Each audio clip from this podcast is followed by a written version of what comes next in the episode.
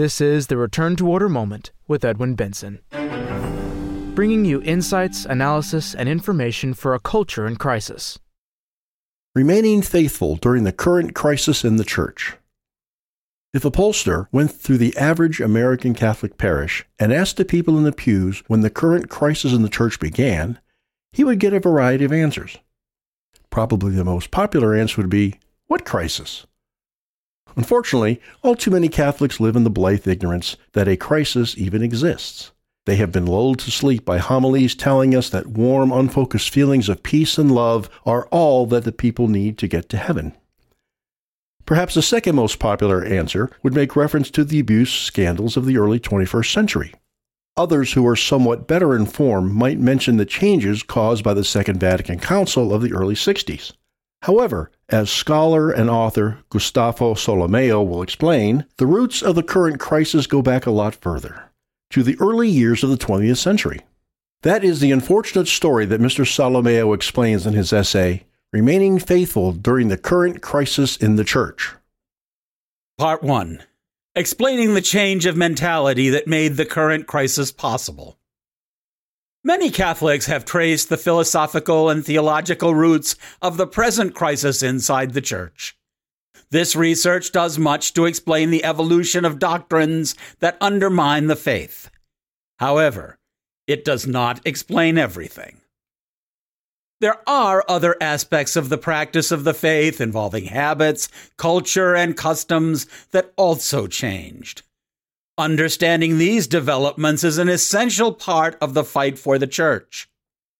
Catholic thinker Professor Plinio Correa de Oliveira explained the process that led to a change of mentality inside the Church and played a role in the acceptance of erroneous doctrines, as well as new ways of being and thinking that departed from Catholic tradition.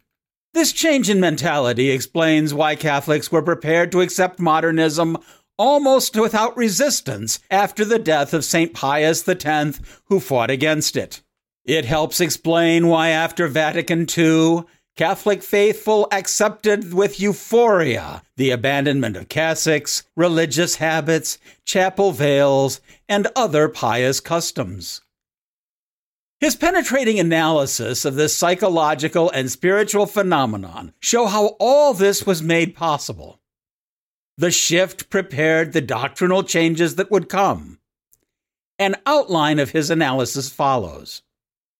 The proclamation of the dogmas of the Immaculate Conception, 1854, and especially the dogma of papal infallibility and the primacy of the Pope, 1870, provoked a worldwide wave of enthusiasm and fervor among Catholics.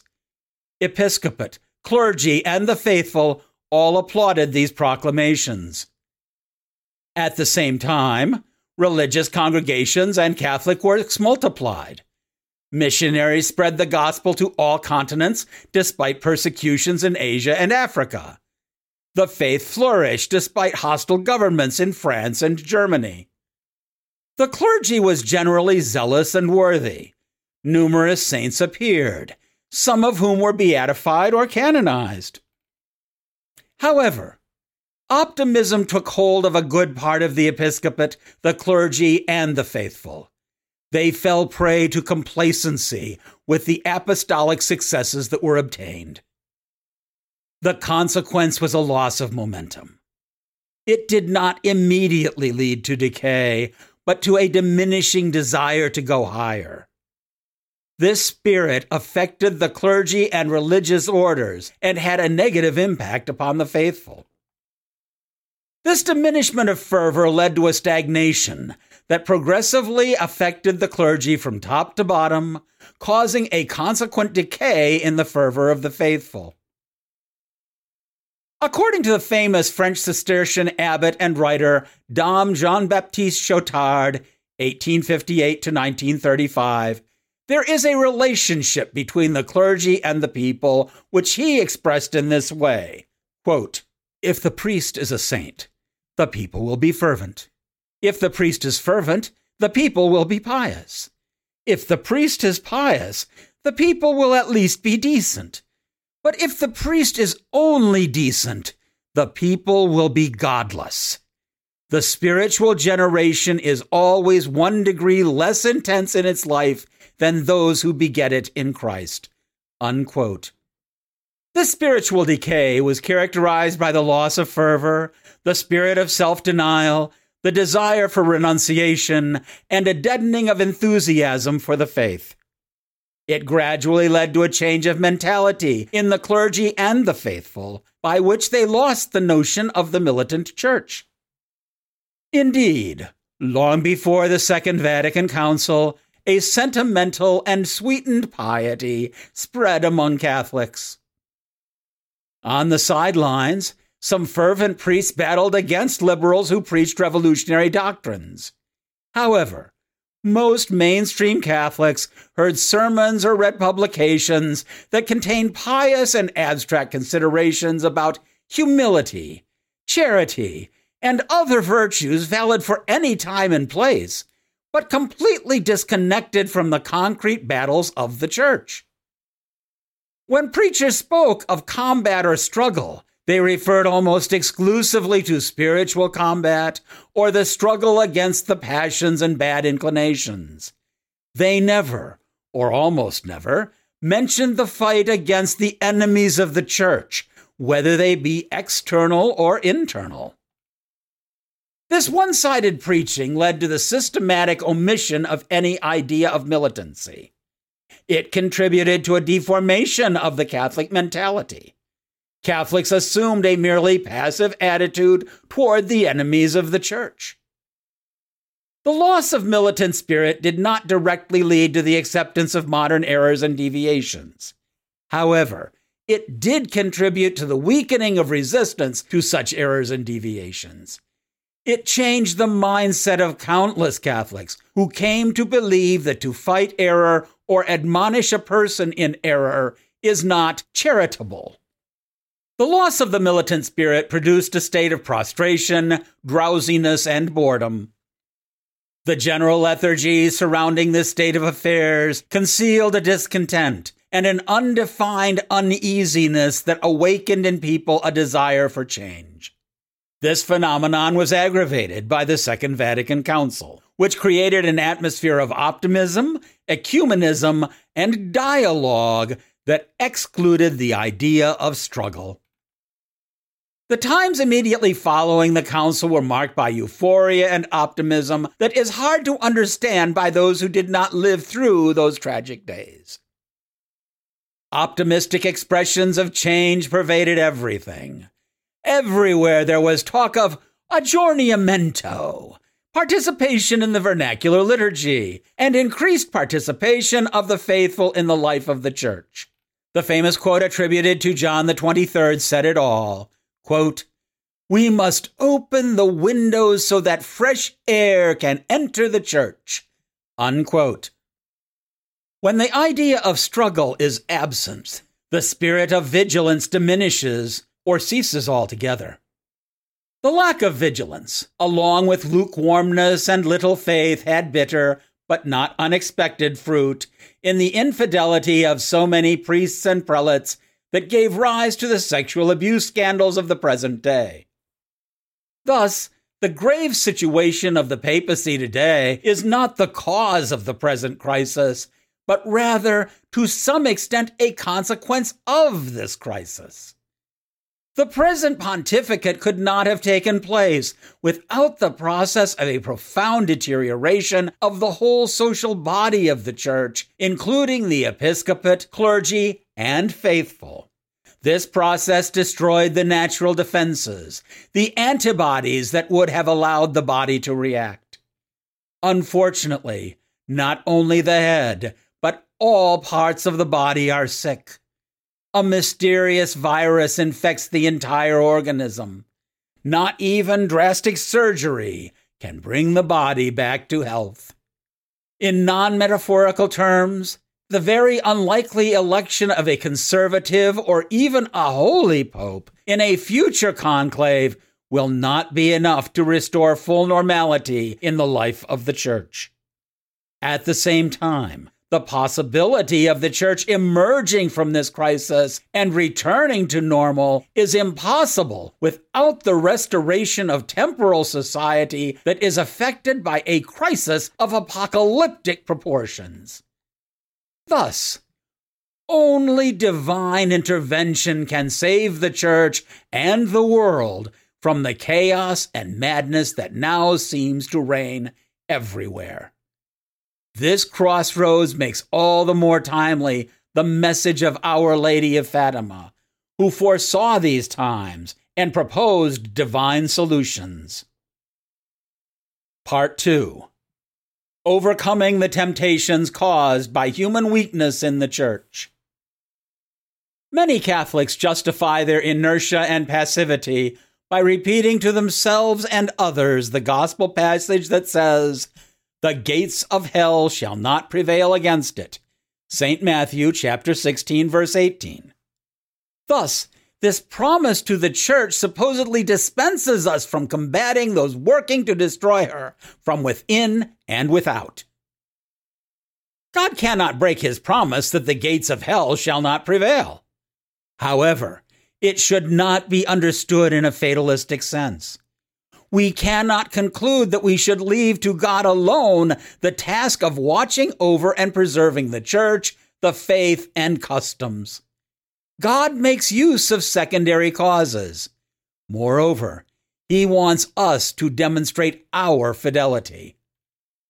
We cannot stand idly by while the church of God is outraged and souls are lost to eternal damnation rather than salvation.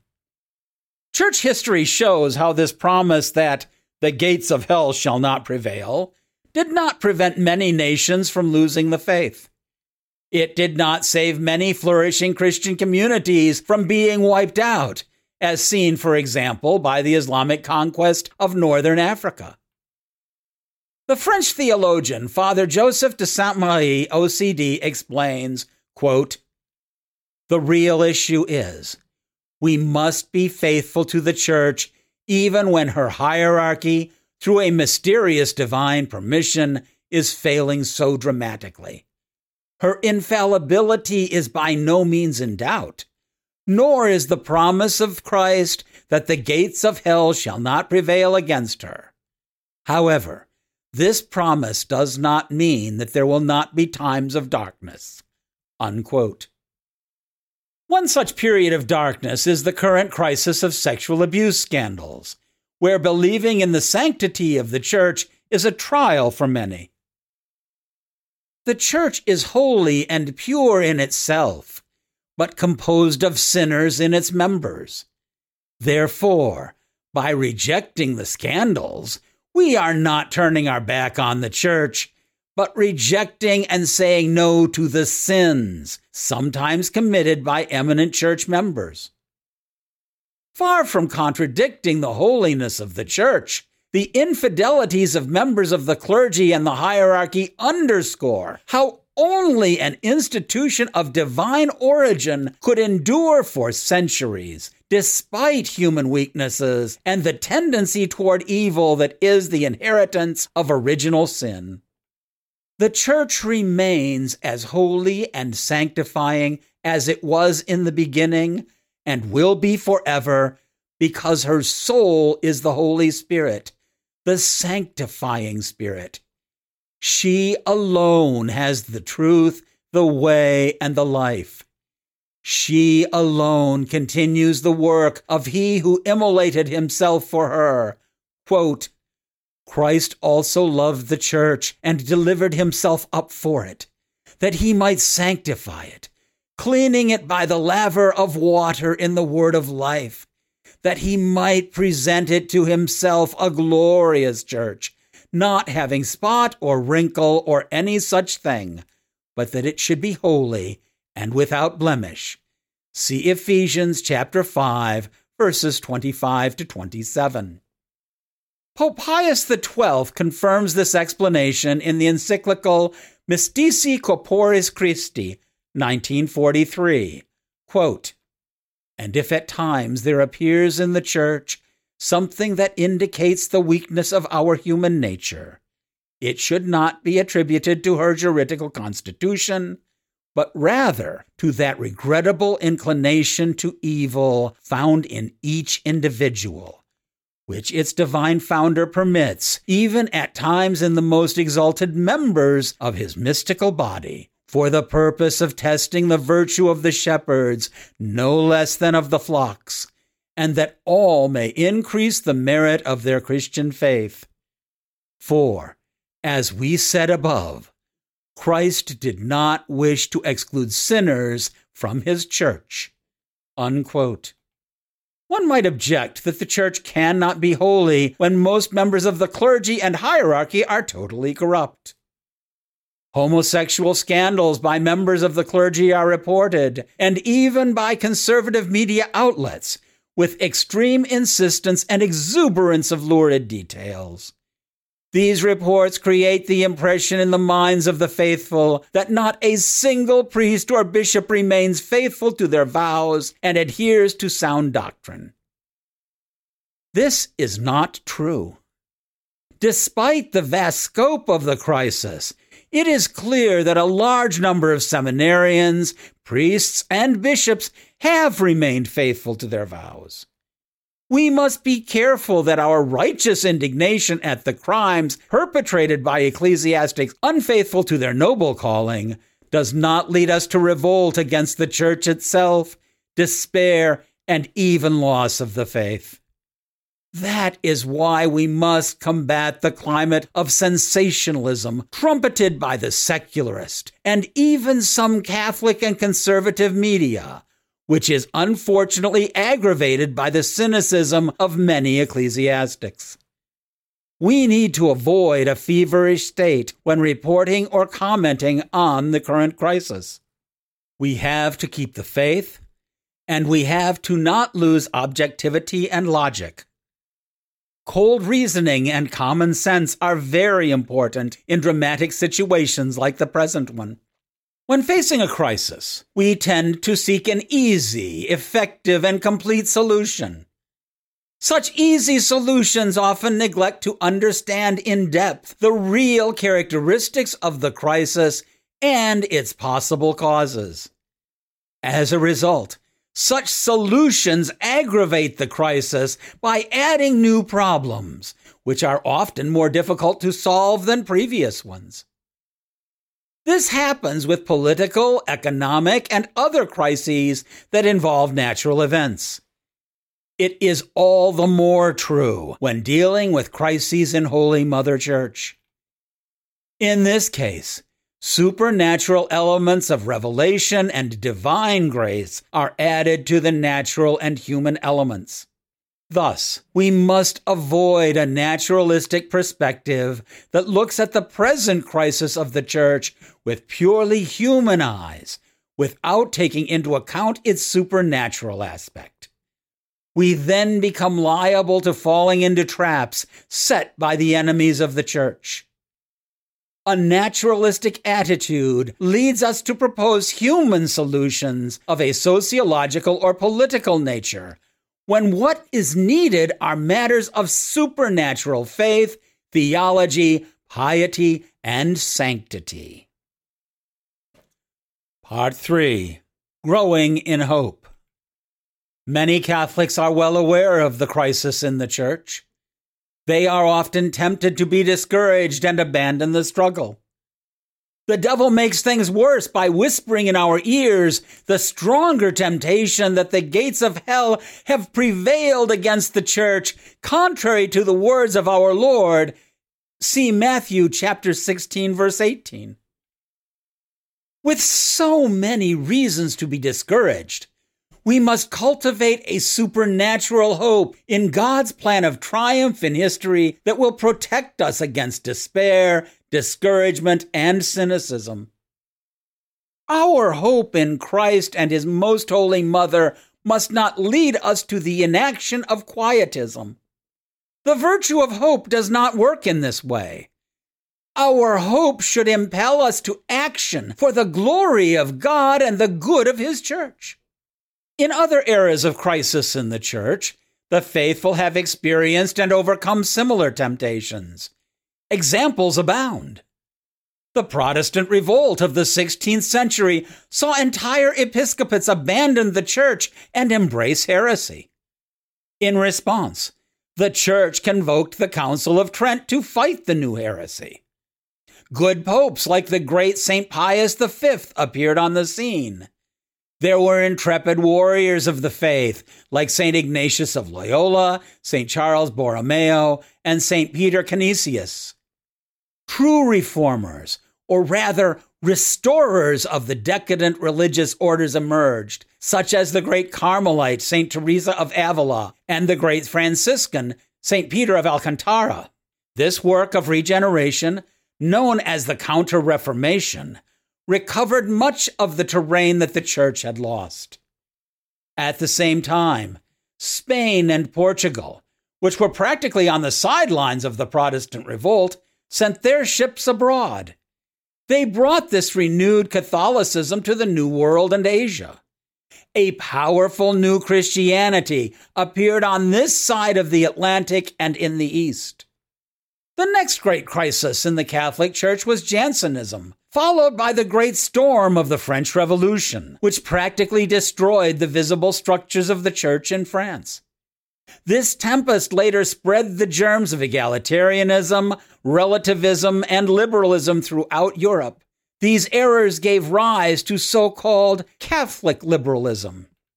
The Catholic reaction to all of these isms was a revival of religion.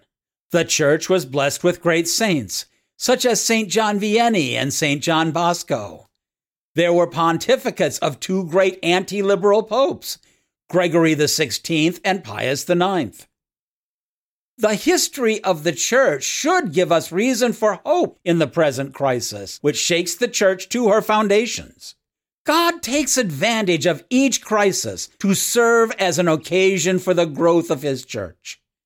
The only condition for success is that we remain faithful in these times of great affliction. During periods of crisis, God demands greater fidelity from us. It is not enough that we be regular, average, or typical Catholics. We cannot be simply pious souls that lead carefree lives. We must be fighters, soldiers of Christ, faithful defenders of Holy Mother Church. Only then can we expect victory. This concludes Remaining Faithful During the Current Crisis in the Church by Gustavo Solimeo. Thank you so much for listening. Return to Order, of which this podcast is only a part, strives to be a source of light in a dark and disordered world. Your prayers are appreciated.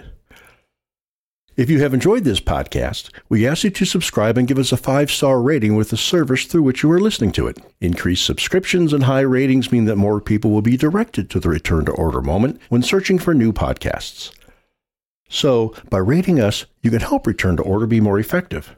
In addition, subscribers gain access to all the previous episodes of the Return to Order moment. We would also like to recommend the book, which spells out the motivations behind our work. Mr. John Horvat's book, Return to Order, is available as a free download through our website, www.returntoorder.org, or in printed and recorded form through our bookstore. All rights are reserved. Copyright 2022 by the American Society for the Defense of Tradition, Family, and Property, TFP.